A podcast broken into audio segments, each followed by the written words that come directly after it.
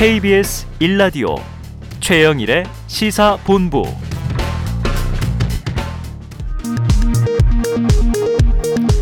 이 시각 라디오 정보센터 뉴스입니다. 북한이 대륙간 탄도미사일 발사 이틀 만에 오늘 동해상으로 단거리 탄도미사일 두 발을 쐈습니다. 정부는 최근 북한 도발을 대응해 개인 4명과 기관 5곳을 독자 제재 대상으로 추가 지정했습니다. 더불어민주당 이재명 대표는 북한의 도발에 대해 강력 경고하고 규탄한다면서도 정부가 지금처럼 강경 대응만 계속 고집하면 안 그래도 최악인 민생 경제가 더 심각한 수렁으로 빠질 수 있다고 밝혔습니다. 국민의힘 김기현 당대표 후보는 오늘 KBS 라디오 최경영의 최강시사에 출연해 윤핵관, 즉 윤석열 대통령 핵심 관계자에 대해 나쁜 사람들이 전혀 아니라면서 윤석열 대통령은 당무 개입이 아니라 당무 협조를 하고 있다고 밝혔습니다. 천공이 대통령 관저 이전에 관여했다는 의혹과 관련해 경찰이 옛 육군 참모총장 공관의 CCTV 확보 절차를 진행하고 있다고 밝혔습니다. 지금까지 라디오 정보센터 뉴스 정원나였습니다.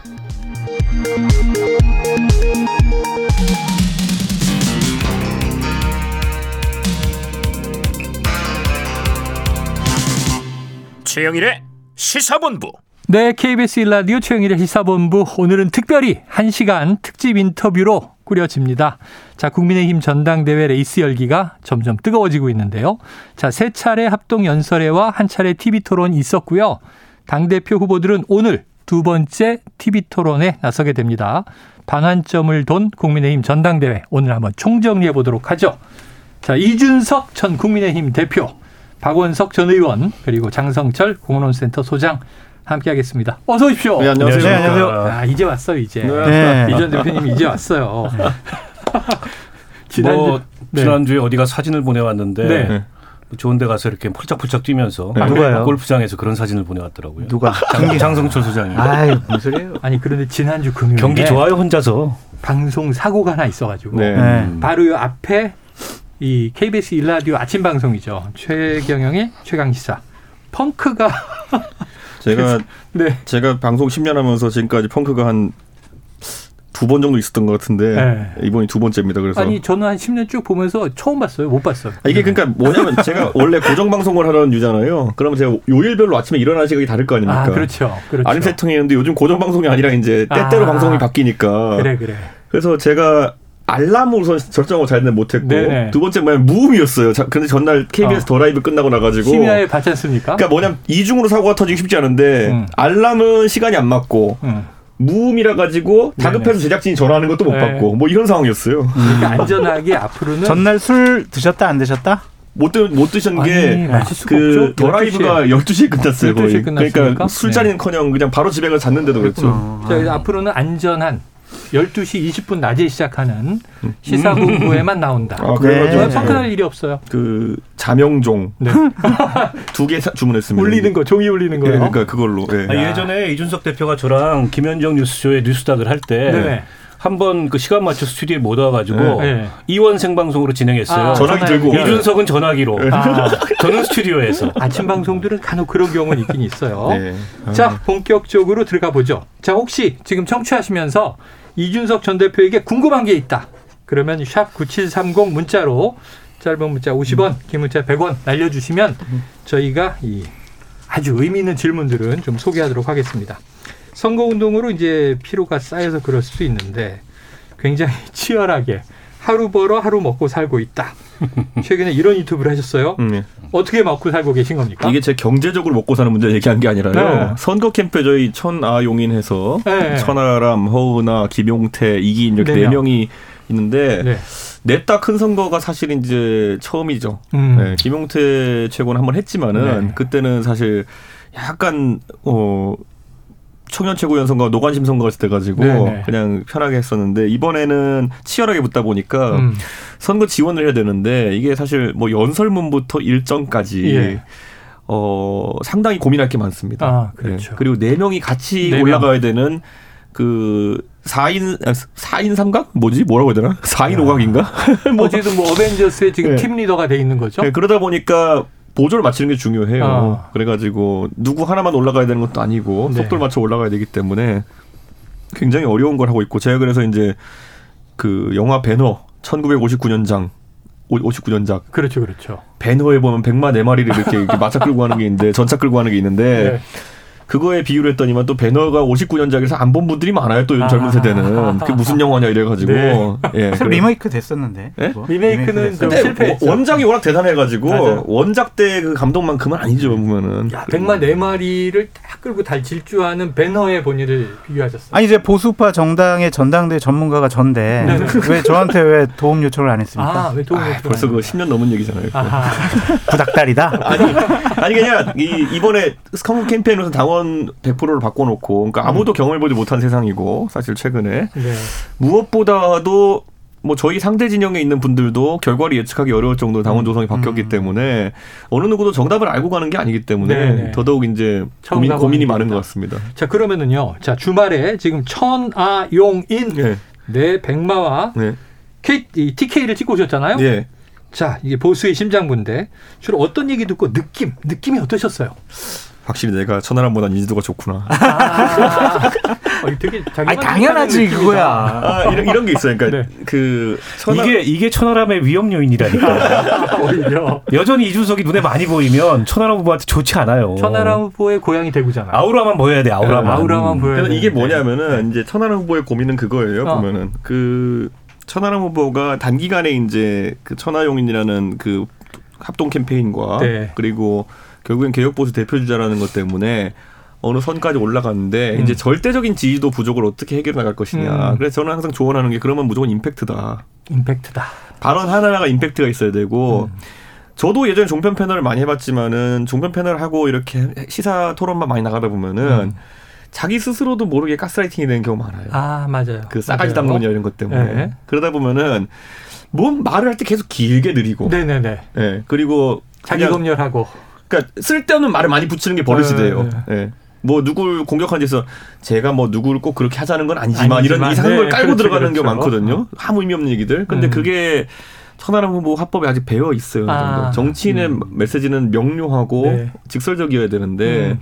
앞에 설명이 너무 길어요. 그래서 그런 것들도 천하람 후보가 장점을 더 드러내기 위해서는 단기간이지만 원래 학습력이 빠른 사람이기 때문에 네. 그 변화에서 사실 토론이나 아니면은 연설에서 임팩트 있게 뽑아내는 게 중요하다. 네네.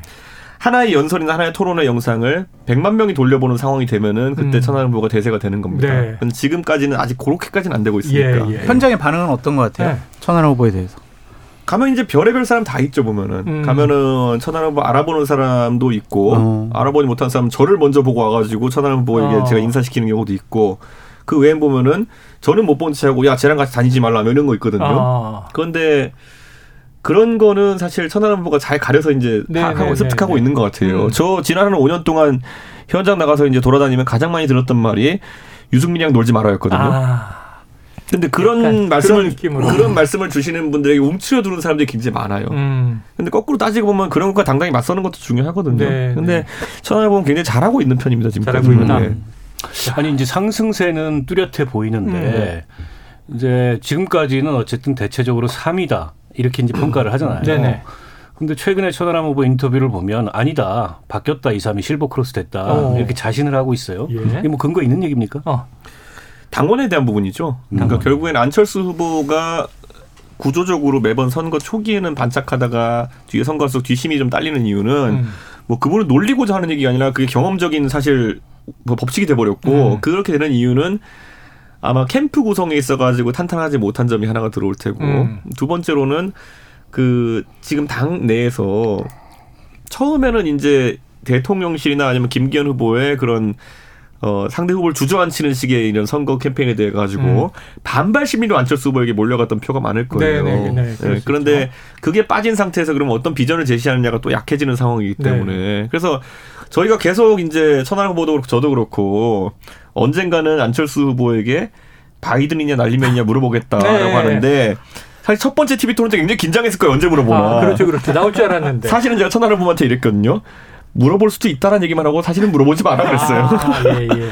왜냐면 이제 전략이었어요. 그, 네, 근데 그런 게 사실 안철수 후보 입장에서는 너무 머릿속에 고민이 많은 것 같아요. 아, 고민이 음. 많다.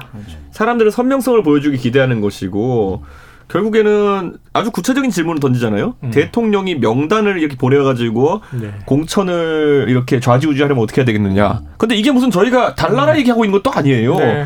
모든 대통령이 그랬어요. 어, 그러면 그 당연히 나타날 상황에 대해 가지고 당신은 어떻게 대처하겠느냐를 물어보는데 네. 거기서 뭐 시스템 공천하겠습니다 이래버리면은 할 말이 없는 거죠. 최근에 이제 대체적인 평가가 안철수 후보가 페이스가 많이 흔들린다. 네네. 페이스 잃었다 이런 평가가 음. 있잖아요. 개인적으로 그걸 느낀 게 어. 지난번 TV조선에서 토론회였나요? 예. 1차 토론회. 1차 토론. 거기서 뭐 OX가 있었어. OX. 맞아요, 맞아요. 음. 근데 이번 선거에 윤심이 있다 없다. 네. 근데 안철수 후보가 너무도 명백하게 대통령실이 개입해서 거의 뭐 난장판을 만들어 놓은 선거에 X를 들더라고요. 없다. 그리고 또 한 가지는 한동훈 선대위원장 어. 혼자서 오를 들더라고요. 그래서 아니 저 양반은 아직도 유인심의 구탱이를 본인이 갈라먹을 수 있다고 생각하나 아. 이런 게 딱 보이더라고요. 그러니까 아, 페이스를 잃었구나. 음. 그러니까 지난번에 아무 말도 하지 않으면 아무 일도 안 생긴다. 거기에 대해서 네 그랬잖아요. 그 다음에 자기 메시지가 없는 거예요. 음. 그리고 네가티브로 가버렸어. 그 KTX 뭐 땅투기 이걸로 가지고 그건 임팩트가 별로 없어요. 그 얘기가 언론에 처음 등장한 얘기도 아니고. 예. 그걸로 김기훈 후보가 엄청난 구설이 올랐던 얘기도 아니거든요. 그래요. 그리고 팩트도 캐보면 그렇게까지 뭐 1800의 시세 차이 이럴 문제도 아니어서 아. 뭔가 지금 선거 전략이 완전히 엉켰다. 그런 생각이 들어요. 사실은 조금 안타까운 생각이 들어요, 저는. 네, 그래요. 자신이 없어 보여요. 자신이 없어 보인다. 네, 대통령과 대통령실의 정무수석이 음. 아무 말도 하지 마. 가만히 있어. 그러니까 윤핵관이라는 단어조차 쓰질 못하잖아요. 음. 그건 눈치 본다는 거거든요. 눈치 본다. 눈치 볼 있다. 권력에 눈치 보는 사람이 과연 정치 지도자가 될 자격이 있을까? 저는 그런 생각이 들더라고요. 네. 제가 그 얘기하는 게 그 처음에 그 정, 정무수석이나 이런 사람들이 음, 네, 아무 말 아무 말도 하지 않으면 아무 일도 일어나지 않을 것이다. 이게 사실 엄청난 스캔들입니다. 이런 그렇죠. 얘기를 했다는 것 자체가 말도 안 되는 일이 말도 안 되는 얘기고 이걸 제가 항상 비유할 때 이런 거잖아요. 음. 군부대 앞에 가면은 시동 거 라이트 거 아, 그렇죠. 그다음에 손들어 움직이면 쏜다 이거잖아요. 네. 그런데 이제 안철수 후보한테 먼저 건 거예요. 대통령실에서. 어. 야, 손들어. 손들어. 움직이면 쏜다. 그리고 차 시동 끄고 가만히 있어 이런 거잖아요. 어. 그럼 여기서 이제 안철수 후보가 생각하기에는 손 들고 가만히 있으면 안 쏘겠지 이거거든요. 어. 근데 경험적으로 봤을 때 지금 집권 이후에 모든 문제를 보면요. 손 들어 움직이지 마. 움직여도 쏘고 움직이지 않아도 쏩니다 어차피 아하. 그걸 알아야 되는데 네. 지금 안철수 후보 혼자 아까 박원석 의원 말한 것처럼 음. 안 움직이면은 그래도 대통령실에게 음. 밑보이지 않아 가지고 내가 윤석열 대통령을 좋아하는 표 일부를 가져올 수 있겠지 아. 그러니까 이 정도 계산이 안 되면은요 제 생각에는 앞으로 모든 판단을 제가 봤을 네. 때는 좀 모호하게 할 가능성이 있다 오판이다 그러니까요. 네. 아니 저는 윤석열 대통령이나 대통령실 관계자들 좀 비판하고 싶은 게 뭐냐면 네. 안철수 후보랑 단일화를 했을 때 음. 합의문 같은 거 쓰자고 그랬었거든요. 네네. 네. 그때 대통령이 뭐라고 그랬어요? 종이 쪼가리 같은 거 뭘 믿냐 나를 믿어라 그랬잖아요. 음. 그런 사람이 안철수였는데 적이라고 규정을 하고 회방꾼이라고 얘기를 하잖아요. 아. 과연 이게 맞는 것이냐 이런 전당대가 맞는 것이냐 전 처음부터 좀 회의적이에요. 이게 네. 정성철 교수가 디테일에 약해요. 네네. 네. 그때 정론관에서 공당 기자회견 기자회견문 읽고 놓고 갔잖아요. 네. 그냥 안철수 후보가 이거 안 가지고 가세요? 아 이건 종이 그 쪼가리였잖아요. 그 종이 쪼가리였잖아요. 네. 저는 그게 오늘날 이 아. 상황을 모두 대변하는 한 장면이었다고. 아. 니 근데 그렇게 막 아무 말 하지 마라고 했을 때 안철수 후보가 저는 그때 치고 받고 나갔어야 한다고 생각이 들거든요. 음. 그러니까 이런 거예요. 저희가 이제 그 어떤 지도자가 네. 다른 지도자급과 이제 척을 졌을 때 음. 결국엔 지지층의 덩어리 크기 싸움이 되는 경우가 많거든요. 네, 네, 자, 그렇죠. 유승민과 박근혜의 갈등을 이제 거의 한 7년 된 얘기니까 다 기억 예, 못 하시겠는데 예. 배신의 정치라고 해서 배신자로 선언하기 전에 그럼 무슨 갈등이 있었냐? 음. 배신자 음. 소리 들을 만한 일이 무엇이 있었냐? 그럼 사람들이 기억 못 해요. 아. 그다음에 배신자 소리 들은 다음에 바른정당하고 창당하고 이러면서 봐라 내부 총재라고 배신자 이렇게 하는 네, 거거든요. 네. 근데 사실 선후 관계를 따지면은 먼저 때린 거는 유승민 의원이지. 아니 그건 아. 증세 없는 복지는 허구다잖아요. 그러니까 아, 그런데 그렇지, 그렇지. 그럼 증세 없는 복지는 허구다라는 말을 원내대표가 했다고 해가지고 음. 배신자라고까지 할 일이냐 이거가 남는 건데 네, 이게 네. 논의가 돼야 되는 건데 음. 나중에 가가지고 뭐 대통령 탄핵에 참석했다는 이런 것만 남잖아요. 그렇죠. 지금도 보면 되게 웃긴 거예요. 아까 아. 봤을 때 그러면 장선 수장 얘기한 것처럼 우리가 냉정하게 그러면은 대통령실에서 안철수를 적으로 선언하기 전에. 음. 그 전에 안철수라는 사람이 정확히 뭘 잘못했지를 열거하기 쉽지 않아요. 네. 뭐 그런 소리 들을 정도로까지 한 일이 뭐지? 우리 말안 들었으니까. 그러니까 그, 그, 구체적인 게 없잖아요. 근데 지금 와서 이제 안철수 하는 반응들은 뭐 지금부터는 이제 예를 들어 각을 세우면은 또 다시 이제 봐라 저랬기 때문에 네, 내부의 네. 적이었다. 사후적으로 그 정당화하려는 시도가 될 거거든요. 그걸 안철수 후보가 너무 두려워하고 있는 것 같다. 네, 안철수 후보가 잘못한 건 딱 하나예요. 네. 여론조사 지지율 1위 나온 게 잘못한 거예요. 지지율이 높았던 게 죄다. 아니 그래서 저, 저 대통령실이 총을 쏘기 시작한 네네. 거고. 근데 그렇게 총을 쏘는데 안철수 후보가 그야말로 아무 아무 말도 하지 말라니까 나는 아무 말도 안 하겠다. 음. 라면서 본인의 위기가 시작된 겁니다. 네, 음, 맞아요. 정치인이 그렇게 일종의 이제 기세도 꺾이고. 패기도 꺾이고 그 안철수 이러면 끝나는 거죠. 안철수 후보가 그 당시에 만약 그런 얘기 들었을 때 정무수석이잖아요. 음. 저 같으면 정무수석은 마음 놓고 때립니다. 그렇지. 아, 대통령이 네. 그런 말씀 하실, 하실 리 없다. 어. 정무수석이 왜 이런 데 나서가지고 사견을 얘기해가지고 대통령실 욕먹게 하느냐. 네네네. 이렇게 치고 갔으면 대통령실 움찔했을 텐데. 어. 알겠습니다. 손 들고 시동 끄고 아. 라이트 끄겠습니다. 이런, 이런 거예요, 지금. 지금 보면. 말씀도 좀 불안한 게 비슷하게 나경원 전 의원이 얘기했다가. 대통령이 직접 나섰는데. 실명을 걸고. 그러면은. 네. 예를 들어 이 모든 이 뭐랄까요? 제가 상당히 공천 학살극은 봤어도 전당대회 학살 후보 학살극은 아, 처음 보는데 네. 이 학살의 마지막 남은 사람이 승자거든요. 음. 그러니까 저는 마지막에 안철수 대표가 그렇게 공격받았으면은 이 앞에 있던 탄압받은 모든 사람 대표가 글로 몰려가는 겁니다. 아. 예. 좋은 거다. 죽지만 않으면. 죽지만 예. 않으면. 예. 자 오늘 야 이게 뭐 지금 댓글들이 폭발하고 있어요. 네. 이동열님, 군렁님, 와 오늘 출연진 라인업 미쳤다, 너무 좋다. 자, 아까 이제 뭐가 좋아요? 반란군 연맹이지. 아까 대구에서 대구에서 이준석 대표 네. 전 대표가 네. 더 인기 있는 것 같다라고 자평을 하시니까 네. 쏜 땡땡님이 네. 이준석이 후보인 것 같음. 너무 나대고 있음.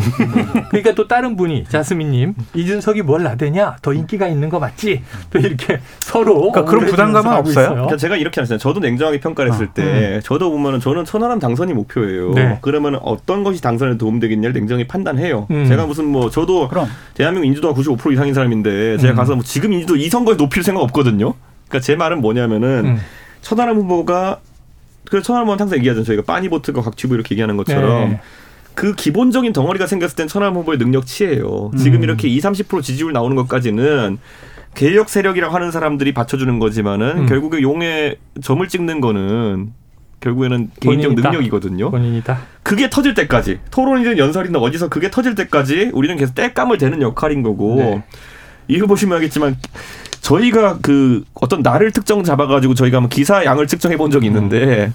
천하람 기사 지분율이 45%가 넘은 날이 있었어요. 음. 그러니까 지지율에 비해서 높잖아요. 그렇죠. 그러니까 그걸 만들기 위해 가지고 우리가 지금 이걸 저 전당대 도왔던 팀들도 같이 돕고 있는 거지. 네. 제가 지금 이 판에 인지도 올려서 뭐 하겠습니까? 네. 자, 이것은 이제 천하람 후보의 선거이다. 네. 그리고 뭐 지금 사실은 네명 천하용인입니다. 네. 자, 뒤에서 이제 막 멘토 역할을 하고 있어요. 김기현 후보가 오늘 최강시사 인터뷰에서 네. 천하람 변수가 예상했던 것보다 강도가 높지 않다 이렇게 평가를 했어요. 자 어떻게 중간 평가하십니까? 그 팀은 좀입좀 단속해야 되는 게그 아. 예전에 그 팀에 있는 윤핵관 호소인이라고 하는 한 의원은 네. 방송 나와가지고 이준석 개라고 하는 사람들 표가 보면 2% 나올 거다 이랬어요 방송에서. 어. 근데 조금 바뀌었네요 멘트가 네네. 이제 네. 보면은. 그러니까 이 가장 지금 윤핵관 팀과 이런 국민의힘의 기존 정치인들과 김종인 이준석 팀이 달랐던 건 뭐냐면 데이터를 보냐 안 보냐의 문제예요. 아. 예. 그러니까 계속 그냥 이런 거잖아요. 그분들이 평상시에 무슨 뭐 통계를 들여다보고 이런 거 안 하다 보니까 음. 모든 준거 자료가 자기가 가서 밥 먹는 사람들과의 네, 모임 네. 여기서 들은 거 보니까 밥을 여섯 명이 먹었는데 그 중에 음. 이준석 좋아하는 사람 없더라. 아. 뭐 이런 거거든요. 보면 통계 자료가 다 싫어한다. 그러니까 그런 걸 바탕으로 지금 정치적 판단을 내리는 거예요. 네. 그러니까 지난번에 그 현역 의원 3인방 나와가지고 뭐 다 컷오프되고 이럴 때 박성중 의원 그 떨어지기 마지막 날 전까지도 와가지고 얼마나 호기롭게 방송에서 어. 이준석 세력을 일소하겠다고 이렇게 어. 하고 다니다가 컷오프 당했잖아요. 네. 그러니까 감이 없어요. 그러니까 보면은 대부분 영남. 당선 아니면 강남 당선 아니면 비례라 가지고 음. 아무 감이 없어요. 거기서는 솔직히 조용히 하고 있으면 당선이에요. 음. 네, 그러니까 무엇을 통해 당선되고 이렇게 민심을 얻는지에 대한 개념이 없는 거예요. 음. 그 저한테 이제 네. 이제 전당대회가 시작되기 전에 우리 이준석 대표가 음. 이번에 전당대 결과 보면은 윤핵관들이 좀 까무러치는 그런 어, 결과가 음. 나올 거다라고 어, 그렇게 네. 얘기를 했었는데 음. 그 입장 아직도 변함이 없어요? 저는 까무칠 거라고 생각합니다 지금. 아. 네. 우선 그 까무러치는 수준이 어느 정도까지예요? 우선 1차에서 김기현 후보가 과반을 하지 못할 거고 음. 그렇게 됐을 때 2차에서 이제 보면은 그때는 양자 토론이 한 번 있고 그다음에 이제 바로 투표잖아요. 네.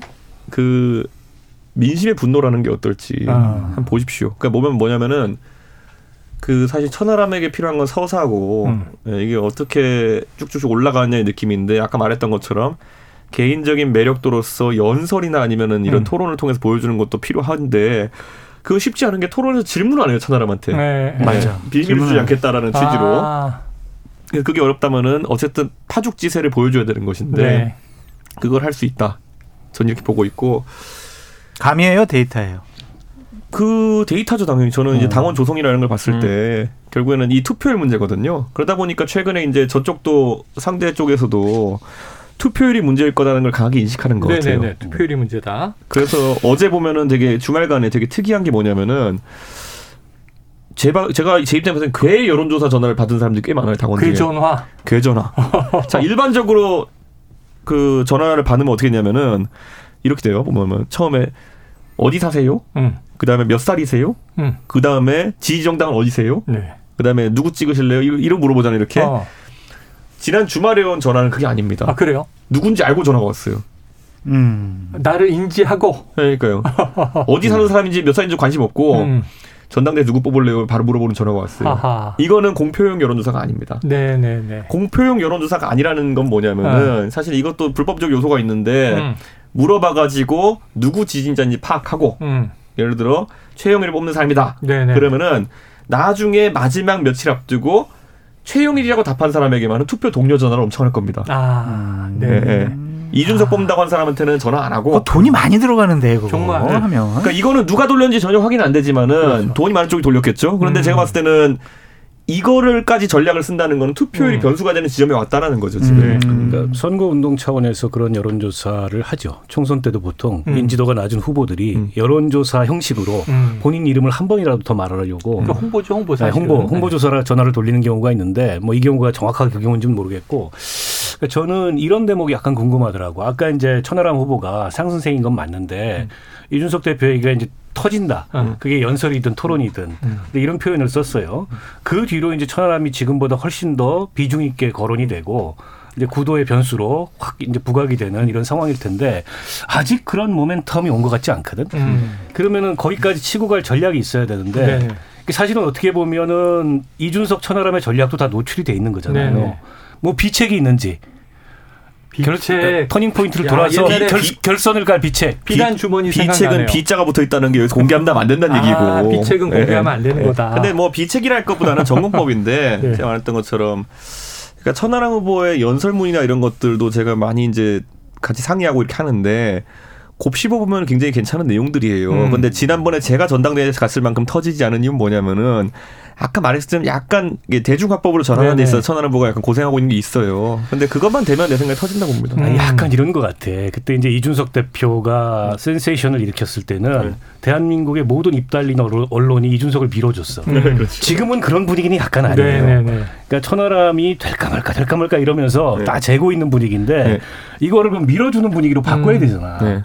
그게 이제 비책이 뭐냐. 그러기랑 그때랑 좀 다른 게 뭐냐면 지금은 윤석열 대통령이 권력이 너무 세게 밀어붙여요. 그런 것도 있죠. 그러니까 보수파 쪽에 있는 저 네. 같은 사람들도 네. 괜히 좀 자기 검열이 있단 말이에요. 어. 왜냐면 저는 김기현 저, 후보 쪽에 있는 사람들하고 되게 친하거든. 그러니까 지금 장성철 소장님도 가스라이팅 당한 게 제가 말씀드렸잖아요. 손들어 움직이지 마. 움직이면 쏜다라고 했다고 해서 안 움직이면 안 돼요. 이 어차피 쏴요. 장성철한테는 이미 쐈어. 어차피 쏴. 어차피 쏴. 출연 정지 공문 돌았잖아.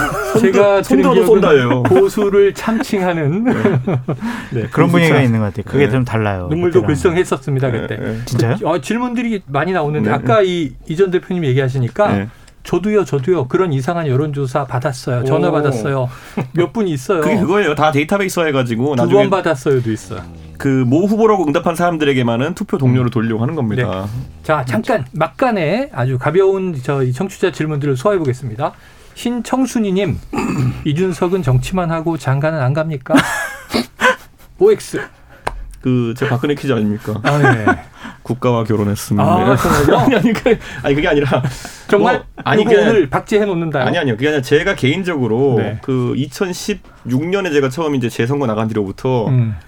1년도 안 빠지고 매년 선거가 있었던 것 같아요. 음. 16년 재선거, 17년에 갑자기 뭐 바른정당 해가지고 유승민 대통령 선거, 18년에 무슨 바른미래당 해가지고 지방선거, 재보궐선거, 음. 뭐 20년에 제가 또 총선 나가고 21년에 오세훈 선거, 22년 음. 대통령 선거. 이게 거의 저도 지칠 대로 지친 사람이라 가지고 네. 네. 그런 어떤 개인적인 사를 살피지 못합니다 지금. 그래요. 자 최강 두사님, 네. 장해찬 청년 최고위원 후보에게 한마디 부탁. 예찬이 밥은 먹고 다니니? 아, 네. 요거. 줄 아십시오. 그 현장에서 보면 진짜 제가 왜 저러나 싶어요. 제가 그 손가락질이 바로 우리 이 대표 가르친 거예요? 자기는 그랬다 그랬다는데 음. 저는 어디인지 몰랐을걸요. 음, 음, 장, 몰랐다. 장예찬 이사장. 거기는 전략이 분명한 거죠. 네. 어쨌든 본인은 경쟁하는 청년 최고위원들급이 아니고 그렇죠. 어, 당, 당대표를 지낸 배신자 이준석을 저격하는 급이다. 아. 이렇게 자기 위상을 달리 설정한 나중에 거죠. 그런 이상한 영상만 남아가지고 이제 윤핵관이 몰락할 때 같이 들어가는데 그러면은 이미 뭐 그거는 요 내용으로 하나 여쭤보고 이제 또 다시 본론으로 돌아가 보겠습니다. 정치자 6150님은요. 1, 두 개예요. 1. 당대표가 개혁적 성향으로 바뀌면 윤 대통령이 개혁적으로 변할 거라고 생각하시나요? 글쎄요, 그거는 제 관심사가 아닙니다. 관심사 아니다. 네, 관심사가 아닌 게 뭐냐면 어떻게 제가 그냥 반 농담처럼 얘기하면 60 넘은 음. 사람이 생각 바꾸는 거 저도 많이 못 봤어요. 아, 네. 맞다. 유시민 작가처럼 그렇게 뭐 무슨 뭐 비하할 생각이 아니라 아. 이미 자신의 경험을 통해 가지고 어떤 상황에 대한 대처라든지 음. 사회적 관점이 형성되신 분들이 갑자기 바뀌는 건 제가 보지 못했습니다. 기대하지 않는다. 다만 이제 이, 런게 있다 그러면은 음. 이명박 대통령이 그때 2012년에 네. 제가 이제 비대위원 들어왔을 때 전 놀라울 정도 이명박 대통령이 다음 물결이었던 박근혜 대통령한테 상당히 자리를 잘 내줬다. 어. 음. 그게 이명박 대통령의 그 다음 5년이 편했던 이유 중에 하나니까. 어, 유연성. 예, 그, 그런 생각이 들고 반대로 저는 문재인 대통령이 네. 훨씬 성격은 유해 보이시지만은 음. 이재명 대표에게 아니면 또 다른 경쟁자들에게 어떤 공간도 내어주지 않으시고 음. 그 견고한 지지를 독차지하시려고 했던 것이 음. 오히려 문재인 대통령께서 끝까지 40%대 지지율을 유지하면서 기분은 냈지만은 음. 정권 재창출에 실패하면서 지금 굉장히 좀 위축되실 수밖에 없는 상황을 만든 게 아닌가. 네. 저는 그런 게 있다 봅니다. 정당 내 다른 의견을 네. 용납할 수 있냐의 문제거든요. 근데 이분의 1번 질문을 제가 해석을 하면 네. 개혁적인 당대표가 된, 된다. 이번에 가정을 하면 또 그러면 대통령실과 당이 갈등하거나 충돌하지 않겠는가? 이런 우려인 이렇게 보시면 같아요. 돼요. 이렇게 보시면 돼요. 그러니까 대통령실에서 보통 당청 관계에서 있었던 대부분의 갈등, 김무성 네, 대표 네. 시절 포함해가지고 기존에. 그거는 청와대에서 걸었어요. 먼저 음, 시비를. 음. 그거는 그거는 당에서 시비 걸 게 없어요. 무슨 청와대에서 음. 꼭 이상을 내려보냅니다. 음. 연금 개혁을 하자. 네. 근데 뭐 아니라고 온 걸 보면은 뭐 이런 거죠. 더 내고 덜 받는 건데 네. 거의 네. 뭐 공무원 연금 개혁 예전에 했던 거 보면은 그렇죠, 그렇죠. 공무원들이 반발할 수밖에 없는 걸 갖고 와요. 반발했고요, 실제로. 그다음에 이걸 원한 대로 하지 않으면은 뭐 국민에 대한 배신이다 뭐 이렇게 시비를 아, 걸어요. 그러니까 세게. 이번에 저는 확신하는 게 뭐냐면은 음. 많은 분들은 뭐 대통령실과 호흡이 아마 천만에요. 김기현 후보가 대, 그 대표가 된다 하더라도요.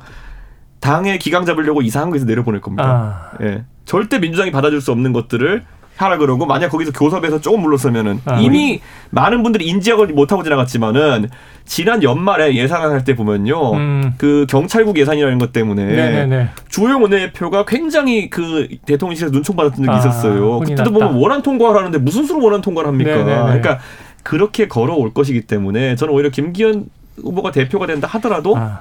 용산에서는 기강 잡기에 들어갈 것이다. 쉽지 않다. 제가 이준석 대표랑 같이 물어보고 싶은 네. 게 어차피 이제 당 대표 선거가 끝나고 나면 결국에는 총선 공천 문제가 네. 제일 큰 화두가 될거 네. 아니에요. 그렇죠. 지난번 1차 TV 토론 때 음. 보면 천하람 후보가 음. 김기현 후보에게 대통령실에서 10명 내려보내면 이거 어떡할 겁니까? 그랬더니 김기현 후보가 대통령 그럴 뿐 아니다. 무슨 말이냐 이렇게 얘기를 했잖아요. 음, 그럴 뿐 아니지. 10명 빼고 나머지를 내려보내지. 100명 내려보낸다고? 10명을 빼고 나머지를 내려보낸다. 그래서 김기현 후보는 계속 상향식 공천 본인도 하겠다고 얘기를 해요. 어. 네.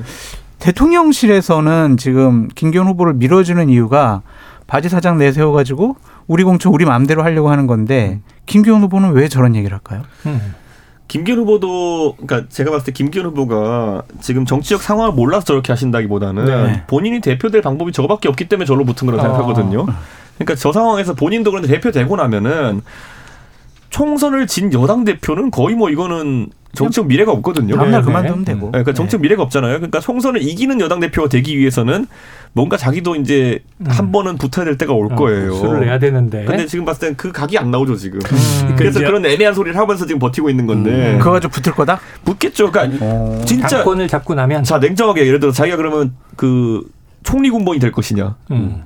윤핵관 공천을 해가지고 대표가 선거를 이겨야지만 총리 군번이 오는 것이지 음. 윤핵관 공천을 해가지고 본인이 만약에 총선 지면은 음. 그 총리 군번이 아니거든요. 음. 그러니까 그거는 그냥 아예 예전에 이항구 의원이 네네. 지금 네. 겪고 있는 정도의 상태가 될 텐데. 아하, 맞아. 그러니까 그러면은 본인 미래가 없잖아요. 그러니까 본인도 굉장히 머리가 아픈 상태일 거예요 지금. 네. 본인은 그런 생각이겠죠. 나는 좀 다르다. 음, 나는 대통령과 달라요? 아니 다른 당 대표 후보들과 나는 네. 대통령과 말이 통하는 사이이기 음, 때문에 네. 어쨌든 내가 이만저만해서 선거 이기려면 이렇게 저렇게 해야 된다라고 하면 대통령도 설득하지 않겠냐. 음. 설득이 되지 않겠냐라는 생각을 갖고 있을 텐데 네. 실제 그렇지 않을 거예요. 지금까지 윤 네. 대통령이 해왔던 행보를 보면 앞으로 행보도 예측 가능한데 네.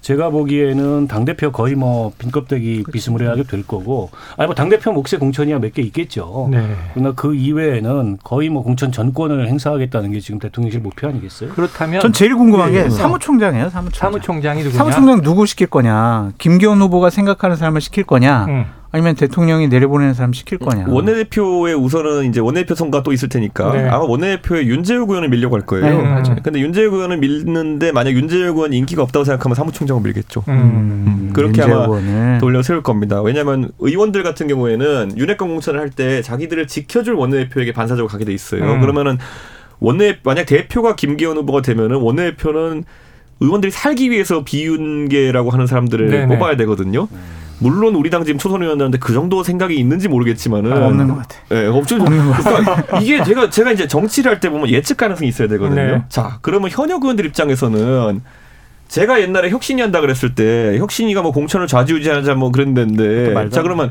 혁신이 어차피 음. 임기가 있는 조직이고 저도 제 임기도 총선 전에 끝나잖아요. 그렇죠. 그럼 혁신이 할수 있는 거 정도는 뭐냐면은 상향식 공천의 원칙 정도만 정의하고 끝날 거예요. 음. 근데 가장 웃긴 게 뭐냐면 초선 의원들이 상향식 공천을 제일 반대해요. 네. 그러니까 도대체 이분들은 뭐 하는 거냐. 네. 그러니까 윤핵관 공천을 막기 위해 가지고는 상향식 공천을 하는 게 그나마 그들한테 유리한데 그렇죠. 본인들에게 뭐가 유리한지도 모르고 반대하는 거예요. 아, 음. 그러니까 이쯤 되면은 정치적으로 굉장히 어렵거든요. 자, 공천 얘기가 나왔으니까 요거 그냥 툭 깨놓고 여쭤볼게요. 차기 총선에 한동훈 법무부 장관, 네. 이상민 이제 지금 직무정지 중이지만 행안부 장관을 비롯해서 이 검찰 검사 공천 얘기가 많이 나와요. 어떻게 보십니까? 이렇게 말씀드릴게요. 그 굉장히 중요한 지점을 제가 짚어드릴 텐데, 음. 자, 그럼 수도권에서 검사 공천의 경쟁력이 있느냐? 네네네. 서울에서 수도권에 서울만 놓고 할게요. 50개 정도 지역, 49개 지역구가 있는데 네. 서울의 지역구를 랭킹을 매겨보면요. 네네. 그러니까 대통령 지지율 근거로 이렇게 당선 가능성이 높은, 당세가 음. 높은 지역 랭킹 매기면요. 강남이 이제 거기서 이제 여덟 개 나오고요. 네. 네. 그 중에 송파병은 약간 떨어지니까 보통 일곱 개가 당선 가능성이 높다 그래요. 네. 그 다음이 이제 용산 음. 거기 8등. 그 다음이 이제 양천 갑으로 보거든요. 음. 9등 정도, 9등 10등 정도 하나 보거든요. 그럼 지난번에 21대 총선 때 양천 갑에 누구를 공천했냐를 보면요. 음. 그 송한섭 후보라고 네네. 네. 굉장히 스펙이 좋고 훌륭한 분이에요. 의사 출신의 검사 뭐 이런 네. 분이었어요. 어. 근데 그분이 사실 전업 정치인 황희 장관이랑 부탁을 졌거든요. 음. 자, 그 말은 뭐냐면은 보수정당 우세 지역구라는 양천갑이라 하더라도, 하더라도 검사를 갑자기 꽂았을 때안 네. 된다예요. 어. 안 된다. 그러면은 자 봤을 때 윤핵관들도 아니면 그 출마하려는 검사분들도 네네. 그런 상황을 알게 되면은 어. 수도권에 선뜻 강남이 아니면 안 나가려고 할 거예요. 네. 그럼 어디서 이제 난장판이 나냐면 영남이거든요. 음. 자 그럼 영남은 또 쉽냐 제가 이거 말씀드릴게요. 네네. 예전에 우리 당이 차라리 검사당이고 변호사당이고 뭐 교수당이고 이랬을 때는 음. 이분들이 정치를 내려놓고도 공천 한번 못 받아도 생업에 돌아갔다 다시 돌아오겠다는 여유를 가질 때가 있었어요. 네네. 근데 지금 우리 당의 영남 공천은 뭐가 문제냐면요. 어. 지금 소위 영남 초선이라는 분들이 대부분 어떤 이력을 갖고 있냐면은 구의원 아니면은 시의원, 어.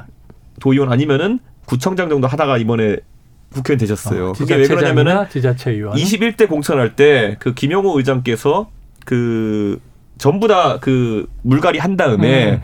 그 다음에 누굴 넣을까 고민하다가 이제 2년 전에 지방선거에서 좀 떨어지신 분들 다시 다 넣었어요. 그래가지고 부산은 지금 지역구 중에 보면은 맞아요. 시의원이나 구청장 출신이 7명인가 그래요. 네. 음. 근데 이분들이 이제 그러면은 갔을 때 그럼 만약에 네. 검사들이 이분들을 비집고 들어가서 이분들 공천 잘리잖아요.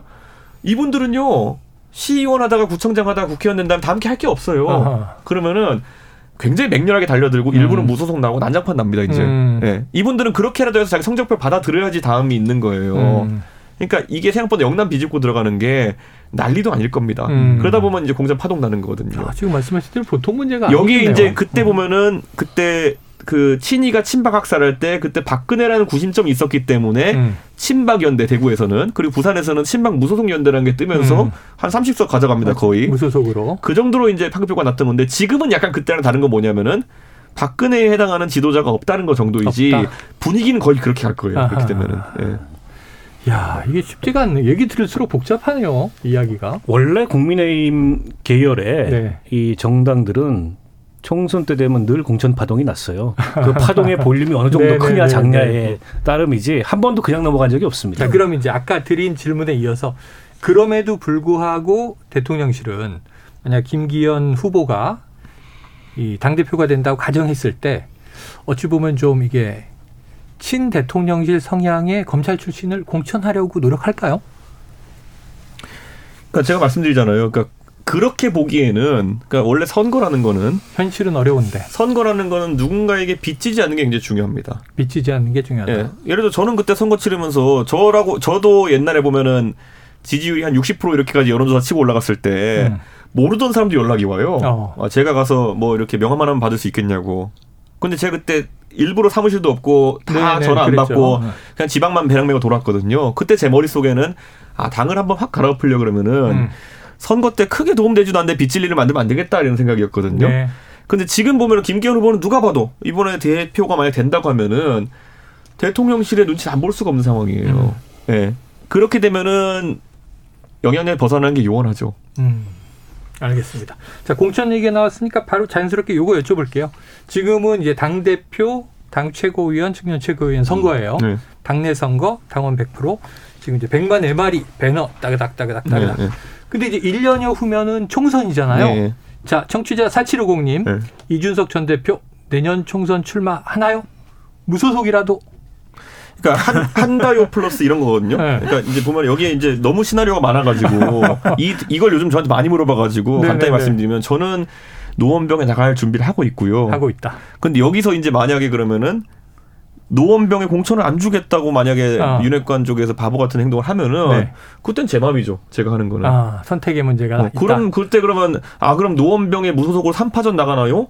그건 제 마음이죠. 그거는. 음. 예. 제가 그 송, 그러면 그 선거의 컨셉을 뭐로 잡을지는 그때가 생각하는 거고. 음. 네. 자, 청취자 최진규님은 장재원 지역구 나갈지도 모르겠네. 조금 몇 년 더 이후를 네. 혹시 차기 대선 생각 있으십니까? 저는 대통령 선거에서 얘기하면요. 네. 외치를 모르면은 굉장히 대통령이 됐을 때 음. 나라를 위험에 빠뜨린다. 외치. 저는 그래서 제가 얘기하는 제가 영어를 남들보다 좀 잘한다 해서 외치를 하는 게 아니거든요. 네네네.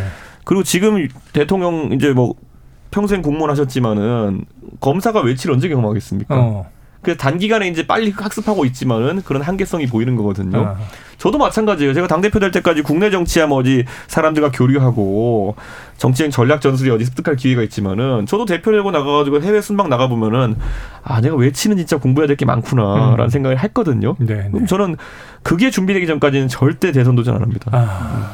일단 이준석 전 대표는 다음 총선에 무조건 원내 들어와야 돼요. 지금 음. 정치한 지 10년이 넘었어. 음, 근데 다음 총선에도 못 들어오면 음. 그때부터 굉장히 어려워져요, 상황이. 음. 무조건 들어와야 돼. 네. 자, 무조건 들어와야 된다가 이제 또 저 의정 활동을 해보신 박 의원님의 지금 권고입니다. 권고. 자, 이제 박 의원님은 어떻게 하실래요? 네? 박 의원님. 뭐그 얘기 내 마음이지. 아, 똑같은 입장이죠.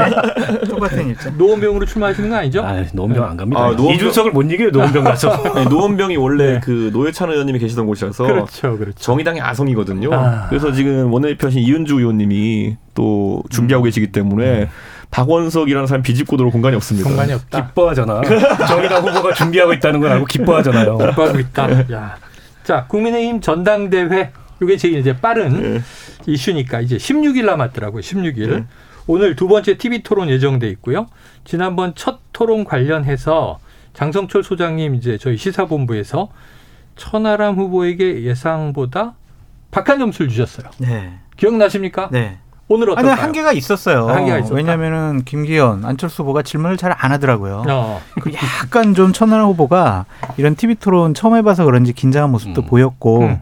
아니면 그게 또 전략일 수도 있고 하니까 오늘 같은 경우에는 본인의 능력을 한번 제대로 보여줘야 한다. 음. 어떠한 전략이 있는지 우리 이 대표님 전략 세웠어요? 본인이 마음먹기 나름입니다. 어. 그러니까 뭐냐면 아까 제가 말했던 것처럼 처음에 이런 선거 나가면 가스라이팅 많이 당한다고요. 음. 그래가지고 뭐 너는 이준석이랑 다르게 뭐 이렇게 뭐 유하게 상대를 뭐 이렇게 하고 이렇게 하잖아요.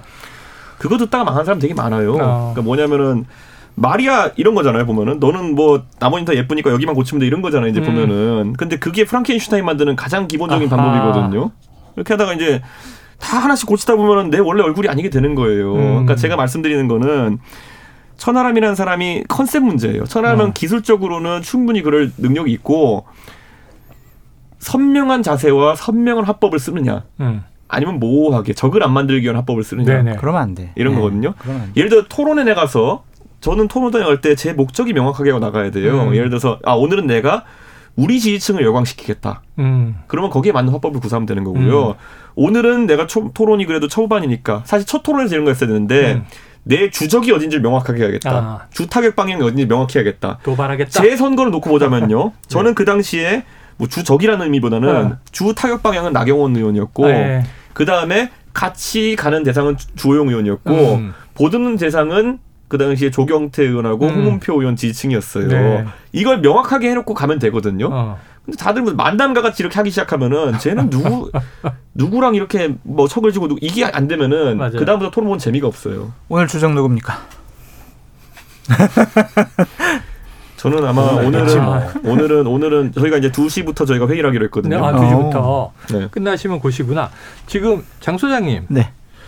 정 소장님이 지금 다 이준석 전 대표에게 네. 전략 뭡니까? 뭐 네. 책임질 수 있습니까? 음. 몰고 가시는데 네. 천하람 후보는 출마하기 전에 장 소장님하고 상의했다 그러던데. 상의는 아니고 네. 그냥 의견을 구한 거죠. 의견을 구한 게 상의잖아요. 아, 그래가지고 이준 어뭐 이준석, 유승민 이런 분들의 뭐 지지를 받는 사람들의 또 대리 지지를 받을 수 있다. 충분히 능력 있다. 능력 있지 않느냐. 나가라 그랬죠. 네, 나가라 그랬죠. 일말의 책임이 있네. 책임이요? 제가 열심히 자. 하고 있지 않습니까? 야, 오늘 오늘 그 TV 토론 두 번째 TV 토론의 전략 포인트가 네. 장 소장님의 첫 번째 평가가 있으니까 네. 더 날서고 더 세지고 더 선명해질 거란 기대감이 있어요. 그래야 될 것 같은데. 아 근데 그거 못하는 사람 끝까지 못하더라고요. 어. 지금 10년 될지. 10년째 못한 사람 있지 않습니까? 안모 씨라고. 네. 안모. 네. 그러니까 1차 토론 때 천하람 후보가 객관적으로 못한 것 같지는 않아요. 음. 근데 이제 부각이 안 된 건 다른 후보들이 왕따 시켜서 부각이 안 된 면이 음. 하나 있고 그날 의외의 면모를 보인 사람이 따로 있었잖아요. 아 그렇죠, 그렇죠. 황교안 총리님 역시 황교안 전 대표가 사퇴하세요. 너무 의외의 면모를 보이는 바람에 네. 이게 신스틸러가 된 거예요. 근데 이번 2차 토론 어떻게 될지 모르죠. 좀 지켜봐야죠. 네. 자, 어, 요거는 어떨까요? 지금 청취자 순무 농장님은 음. 벌써부터 천하람 후보 쪽에 줄 서는 친윤 쪽 인사들이 있다는 얘기가 들립니다. 진짜요? 사실입니까? 그러니까 사실 말했잖아요. 제가 지지율 그때 막 60% 찍으니까 음. 그때는 사실 뭐 모르는 사람이 뭐 이런 거였어요. 막 모 후보 측에서 오늘 행사 잡아놔가지고 백인 지지선 하는데 아. 사실 저는 끌려가는 겁니다. 뭐 이런 거 이런 게 변명성 전화가 아. 많이 와요. 네. 천하람은 아직 그 정도는 아니에요. 그 정도 그러니까 이게 변명성 전화는 끌려갑니다. 나중에 저 죽이지 마세요 이런 거거든요. 네. 당신이 장권 잡아도 미리 연락 드립니다. 그러니까 위협감보다는 지금은 보험 드는 전화들이 오죠. 아 네. 단도직입적으로 네. 결선 갑니까? 그래서 천하람이 가죠. 결선 간다. 아, 결선 간다. 어. 자 그럼 박 의원님 아니 저도 보세요? 결선 가는 걸로 예측했어요. 결선 간다? 천하람이 김기현 후보와 천하람 후보? 네, 그렇게 갈 것 같아요. 그렇게 음. 갈것 같은데 일각에서 그런 또 그 의견이 있더라고. 음. 그러니까 천하람 후보 지지율이 오르고 안철수 후보 지지율이 빠지는 건 음. 안철수 후보 쪽에서 천하람 후보 쪽으로 이동만이 아니고 음. 대세론을 쫓아가는 흐름도 생길 거다. 네네. 김기현으로. 어. 그럼 1차 과반이 끝나지 않겠냐. 이런 음. 관측도 있는데 어떻게 생각해요? 양쪽으로 갈라지면 그러기 쉽지 않을 겁니다. 우리 총리님이 계시기 때문에. 아. 음. 우리 총리님께서 큰 역할 하실 겁니다. 우리 아니, 저 황교안 그 대표가 또 단일화 단일화 시도 있잖아요. 네. 김기현, 김기현 후보 쪽에서는 좀 세게 밀어붙이려고 그러던데. 뒤집으면 이거죠. 어차피 결선 투표가 있는 상황에서는 음. 단일화 하고 싶은 거는 그들 사정이고요. 음. 그러니까 다시 단일화 할 필요가 없고 그래서 결선 투표가 있는 거거든요. 그렇지. 근데 본인들이 결선 투표 가면은 어떤 변수가 생길지 모르니까 그렇지. 단일화를 해야겠다라고 생각해서 김기현 캠페인 밀어붙이는 거면은 그 자신들의 불안감에 맞는 합당한 값을 황교안 대표에게 지불해야 되는 것이거든요. 음. 뭘 주겠어요? 부정선거 뭐 압수수색 할 거예요? 뭐 할 거예요? 뭘 주겠어요? 그러니까 그게 없는 상황에서 황교안 음. 대표도 접기에는 본인에게 후원금 내는 사람들도 있고 음. 네? 본인의 정치적 행보를 진짜 뭐, 뭐, 부정선거 이럴 때부터 계속 도와주신 분들도 있는데 성적표는 받아볼 거다. 성적표 안 나오면 쉽지 않습니다. 그거는. 자, 오늘은 이제 천하용인 사인의 전략가 네. 이준석 전 대표가 나와 있기 때문에 네. 혹시 오늘 굉장히 많은 지금 전당대회에 나와 있는 정치인들 이름을 다루고 있으니까 네. 저희 시사본부는 나중에 기회가 되면 네. 김기현 후보나 안철수 후보의 입장도 그래야죠. 들어보도록 하겠습니다. 음. 본 열어두고요. 자, 오늘 관전 포인트 좀 짚어주세요. TV 토론에. 오늘 TV 토론에서는 이제 안철수 후보가 급 이제 급변침을 계속 하잖아요. 네. 어, 예, 그 가만히 있으랬다 가만히 있다가 어젠 갑자기 급발진하고 뭐 이런 게 네. 반복되고 있는데 음. 오늘 안철수 후보가 주 타격 방향을 어디로 삼을지가 굉장히 음. 중요할 것 같고요. 어 제가 말씀드린 것처럼 주말에 어느 팀인가는 음. 돈이 많은 것으로 예상되는 팀에서 궤전화? 돌렸어요 궤전화를. 네. 궤전화에 그럼 결과를 받아들였다는 얘기거든요. 음. 그럼 그에 따라서 갑자기 입장이 바뀌는 팀이 있다면은 아. 그 팀의 행보를 주목해 볼 만할 것이다. 음. 예를 들어서 A 후보를 때리다가 오늘은 갑자기 B 후보를 때린다. 네네네. 그럼 B 후보가 부상했다는 얘기입니다. 아 그러네요. 그 그러네요. 조사에서. 예. 자, 재밌네요. 자, 그 천하람이 오늘 두들겨 맞을 가능성이 있다 이런 얘기를 하는 거잖아요. 그렇죠, 그렇죠. 대통령실이나 윤핵관들로부터. 그렇죠. 지켜봐야 되죠. 그 동안에는 뭐. 사실은 의도 의도적으로 무시해 왔거든. 음, 무시 전략이었는데. 왜냐하면 거기가 안철수 표를 빼간다고 생각했기 네네. 때문에. 근데, 근데 만약에 총구를 음. 그쪽으로 돌린다면은 지금 흐름이 심상치 않다는 의미겠죠. 것이다. 네. 어. 그러진 않을 것 같다라는 음. 게 김경우 후보 측 얘기예요. 네. 이쪽에 있는 뭐 중요한 일을 하는 분들이 저한테. 어. 점점 많이 올라가고 있다. 음. 그래서 60% 가까이 음. 나올 것 같다. 음. 1차 경선에서. 그건 안 되는데. 그런 식의 얘기를. 우리 했던 내기가 있기 때문에. 아, 네. 내기 장성철 손목은 내 건데. 그러니까 자기네들이 여론조사를 계속 할 때마다 계속 잘 나온다고 그렇게 얘기를 하더라고요. 근데 이걸 보셔야 돼요. 최근에 보면 이제 대통령 지지율이 올라가는 여론조사 지금 나오고 있잖아요. 네. 개별 여론조사 말씀드린 게 아니라 여러 가지 조사를 경향성을 보자면은 그런데 이게 과거에는 컨벤션 효과라고 많이 이제 이름 붙였지만은 사실은 과표집 효과가 커요. 음. 예를 들어서 오늘자 어, 조사 중에 리얼미터 조사만 본다 하더라도 네네. 내가 보수요라고 응답한 사람의 숫자가 거의 진보요라고 응답한 사람 숫자 1.6배가 넘어섰어요. 그러니까 맞네. 이제 보면 과표직 구간이 들어온다는 거는 예, 예. 적극적 응답. 예, 그가 아마 김기현 어, 캠프에 보고 있는 그 수치도 과표직 구간을 굉장히 지금 보고 있을 가능성이 높아요. 음. 네. 아니 그래서 저는 이런 생각이 들더라고. 음. 그 천하람 후보도 약간의 그 전략상의 고려 사항이 뭐냐면 안철수 후보가 너무 급격히 빠지면 그게 이제 대세 추정용으로 가는 표가 생기면 음. 그게 별로 좋지 않기 때문에 적당히 안철수 후보를 고무하면서 가야 된다. 너무 찍어 누르고 제가 그래서 맨날 그러잖아요. 초딩 취급하고 이러면 안 된다. 톰과 제리의 관계인데 톰이 없어지면 안 된다고 제가 맨날 그러고 다니잖아요. 음, 톰과 제리의 관계다. 네. 이렇게 얘기를 하셨습니다. 자, 아, 계속 관심 있는 청취자분들은 이준석 전 대표의 총선 출마에 대해서 관심이 많으세요. 네. 아까 무소속 출마 열어, 열어놓은 거죠. 아까 들으시기에 선택권은 나에게 있다. 자, 근데 이런 것도 있어요. 이 TK 출마를 권유받았다. 이런 얘기가 나옵니다. 누구한테? 저한테 권유할 사람이 있겠습니까? 제가 얘기했잖아요, 제가. 아, 그거요? 아, 대구 나가님이 음. 그거는 이런 거죠. 예를 들어서 TK 출마를 할 상황이라는 건 아까 말했던 것처럼 뭐 무소속으로 나가야 되는 상황이 왔을 때 선택지 중에 하나 될수 아, 있겠지만은 그건 나중에 가서 생각해 봐야죠. 그럼 현재는 네. 아니다. 자, 그러면은 이게 또 하버드 출신입니다. 네. 강남에 출마하면 돌풍 불지 않겠나 이런 거는요. 그러니까 이런 게 있어요. 우리가 잘 봐야 되는 게 오세훈 시장이 우리 당 후보 중에서 서울시장 후보로 항상 가장 강력한 이유 뭐냐면은 네. 오세훈 시장은 어찌 보면 금수저처럼 보이고 굉장히 잘생기고 그다음에 또 강남 을에 출마했던 이력이 네. 있기 때문에 네. 강남 스타일일 거라 생각하지만은 그 사람이 하고 다니는 걸 보면은 강북구 삼양동 출신이라는 게 티가 나는 행보들이 있어요. 아하. 그 저도 강북 출신이지만은 음. 강북 사람은 알게 모르게 그걸 인지해요.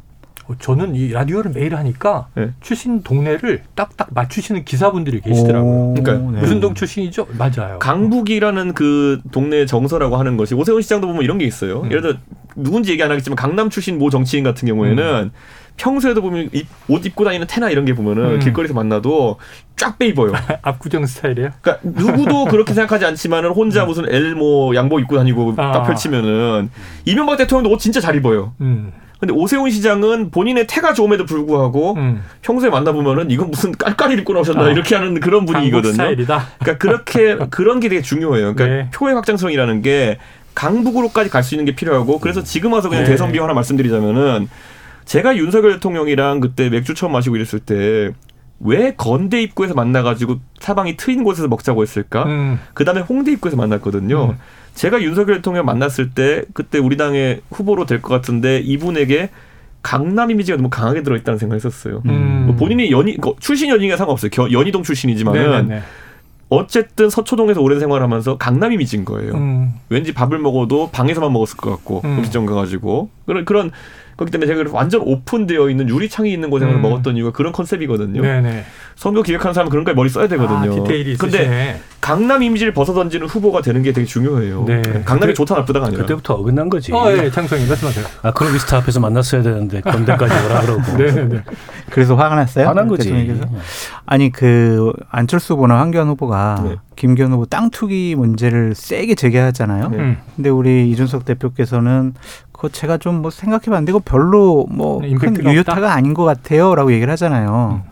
그게 이제 대표 시절에 어떤 경험해봤던 그 조사 때문에 그런 건지 음. 아니면 이번 선거 전에 그렇게 적절한 공격 수단이 아니라고 생각을 음. 한 건지. 그러니까 하려면 포인트 잡아야 되는 게 지금 와가지고 무슨 뭐 어떻게 하느냐 그건 의미가 없고요. 음.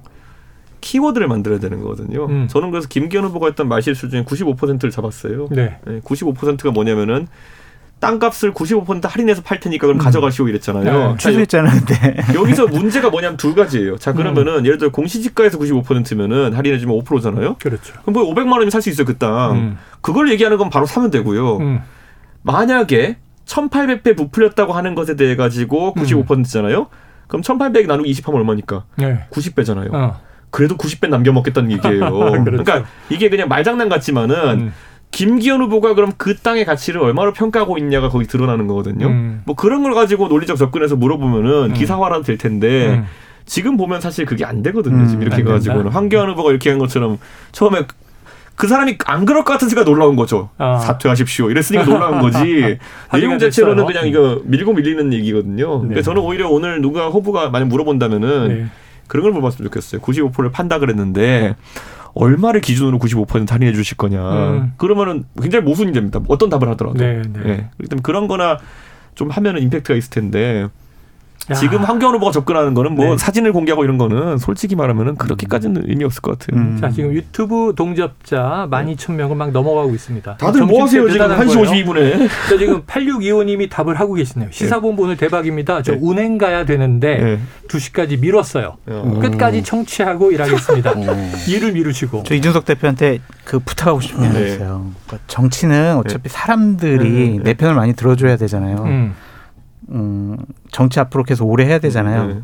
개파는 만들지 말고 음. 세력을 만드세요. 그렇죠. 아, 개파와 세력의 말고. 차이점은 국민들이 뒷받침 해주냐 안, 해, 안 해주느냐 음. 그 차이거든요. 그렇죠. 음. 항상 국민 입장에서 국민 눈치 보시고 음. 국민에게 주파수 향해 있는 그런 정치인이 되길 바랍니다. 그렇죠. 좋은 얘기고 당연히 그래야죠. 저도 거기다 플러스해서 플러스. 하나 더 그 얘기를 하자면 아까 이제 이준석이 무소속 출마하느냐, 뭐 음. 뭐 강남이냐, 대구냐 이런 설왕설래가 있었는데 저는 정치인 이준석의 강점은 어쨌든 자기가 지켜온 스토리가 있는 겁니다. 네네. 지난 10년 동안 그 스토리를 이어가야 된다. 음. 그러면 일단 죽이 되든 밥이 되든 아무리 어렵든 공천을 주든 안 주든 네.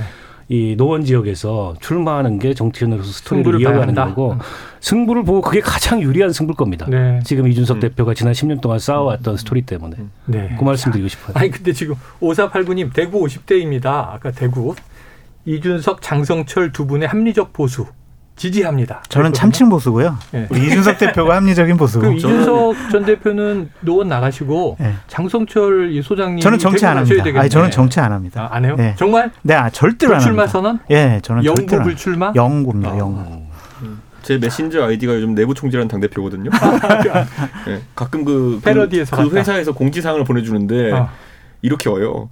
내부 총재라는 당 대표님 뭐 이렇게 해서 뭐, 아. 뭐, 뭐, 서버 점검을 하겠습니다. 이렇게 오거든요. 그러니까 당황스러운데 이런 게 있는 것 같아요. 보수가 지금까지 이제 소위 말하는 내부 총질이니 배신자론이니 이런 거 음. 이제 할 때 보면은 기준점을 어디에다 두고 배신자와 내부 총질을 가르느냐 음. 뭐 이런 게 되게 중요하거든요. 네네. 네.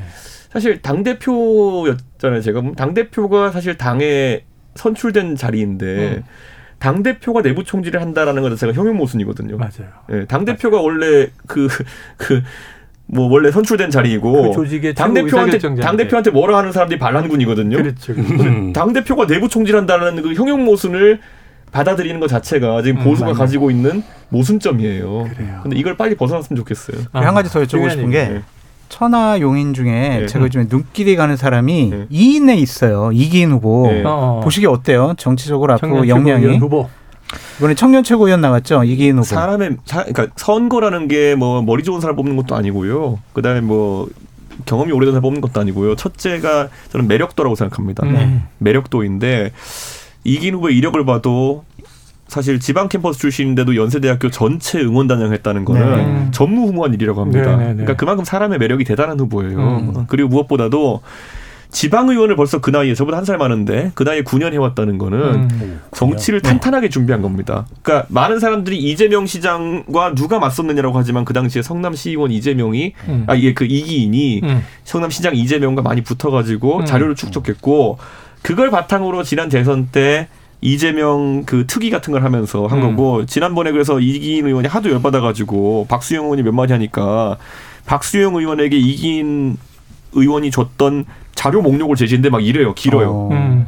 그러니까 결국에는 최전선에서 꿋꿋하게 일하던 사람들이 음. 빛을 보는 게 전 정치가 돼야 된다. 네. 아니 그 상대적으로 당 대표 후보자들한테 가려져서 지금 최고위원 관심이 좀 덜하긴 한데. 네 그렇죠. 지금 허은하, 김용태 두 사람 다 당선 가능성이 있습니까? 음, 어떻게 보세요? 당연히 있다 보고 둘 다. 저, 쪽에서 이제 인위적인 노력을 하는 게 보이거든요. 음. 예를 들어서 뭐 경상도와 무슨 뭐 수도권은 뭐, 뭐, 누구누구를 찍고, 음. 뭐, 충청도와 강원도와 나머지는 여기 여기를 찍어라, 뭐, 이렇게 음. 작전을 지금 하고 있는데, 음.